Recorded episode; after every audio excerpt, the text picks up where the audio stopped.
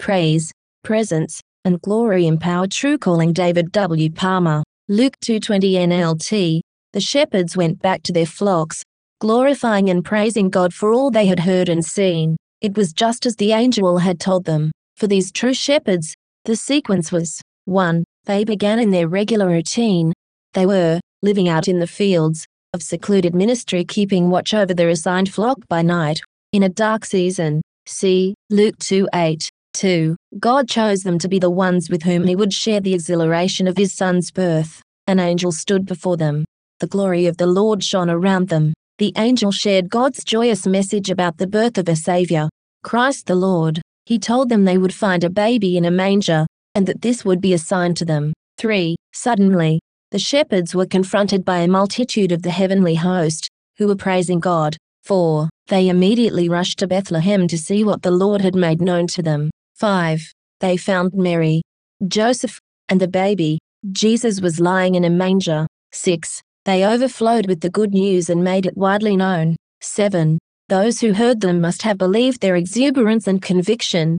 They marveled at what the shepherds told them. 8. The shepherds went back to their routine, out in the field, watching over their flock by night, but now they were glorifying God and overflowing with praise and gratitude. This is an amazing story, but it could have ended so differently and with two good, but way less than best, conceivable outcomes. Possible scenario 1 What would have happened if they had not gone to seek for Jesus? What if the secluded angelic, mountaintop experience was all they accepted? Maybe, like many of us, they could have been content to receive an angelic visitation, enjoyed heavenly praise, and experienced God's glory. They would have had a great story to tell, and they could have returned to the same place next year, next week, or even the next day, looking for a spiritual experience to top that one. In other words, for the shepherds, the glorious angelic appearance could have been like the ultimate church camp, Sunday service, or deeply intimate quiet time at home.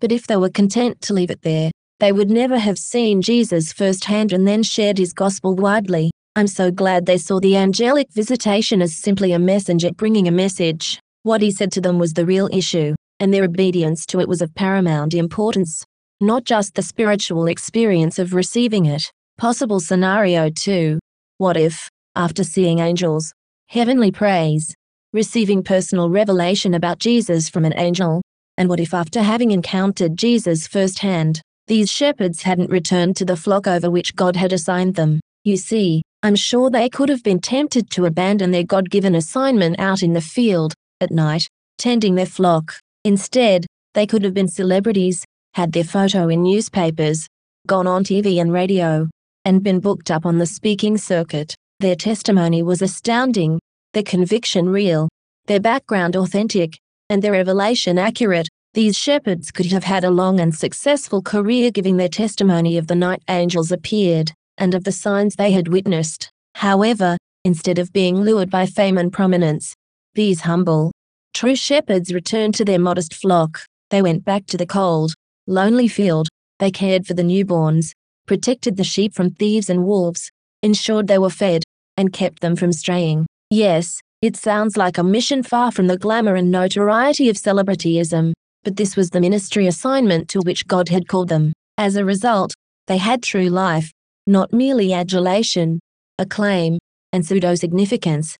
They had eternal security in God's fold, not just the temporal security of financial and visible income and they had overflowing praise from a heart in right relationship with God. That is something no amount of fame, money, prominence, or position can bring. They had truly found their pearl of great price. We note also in their story that after experiencing God's glory and angelic visitation, promptly obeying the instruction God gave them, meeting Jesus firsthand, sharing the gospel, and testifying to the signs, they returned to their flock overflowing with praise. They obviously weren't in danger of burnout from the strenuous rigors of pastoral ministry in the dark, isolated field. They were on fire for God. Now their ministry wasn't a task of paid responsibility.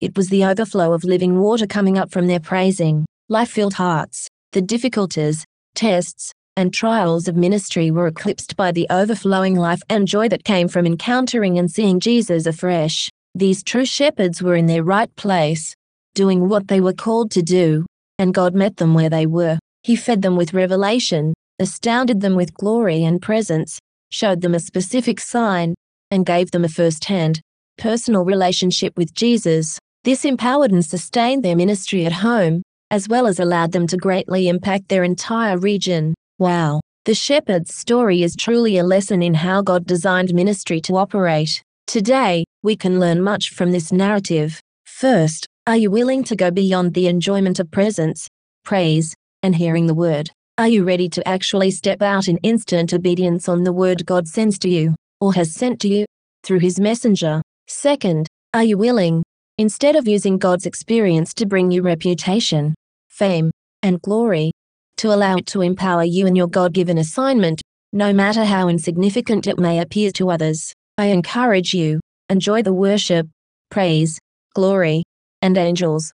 But when you hear the message God uses this to highlight, obey promptly what he says. Luke 2:16 NKJV, and they came with haste and found Mary and Joseph, and the babe lying in a manger. Third, when you are full to overflowing with revelation, life, love, praise, and gratitude, when you have a first-hand fresh glimpse of Jesus, go to your flock, allow them to receive the benefit of what God has filled you with, even if it means being out in the field, at night, watching over a modest flock of sheep.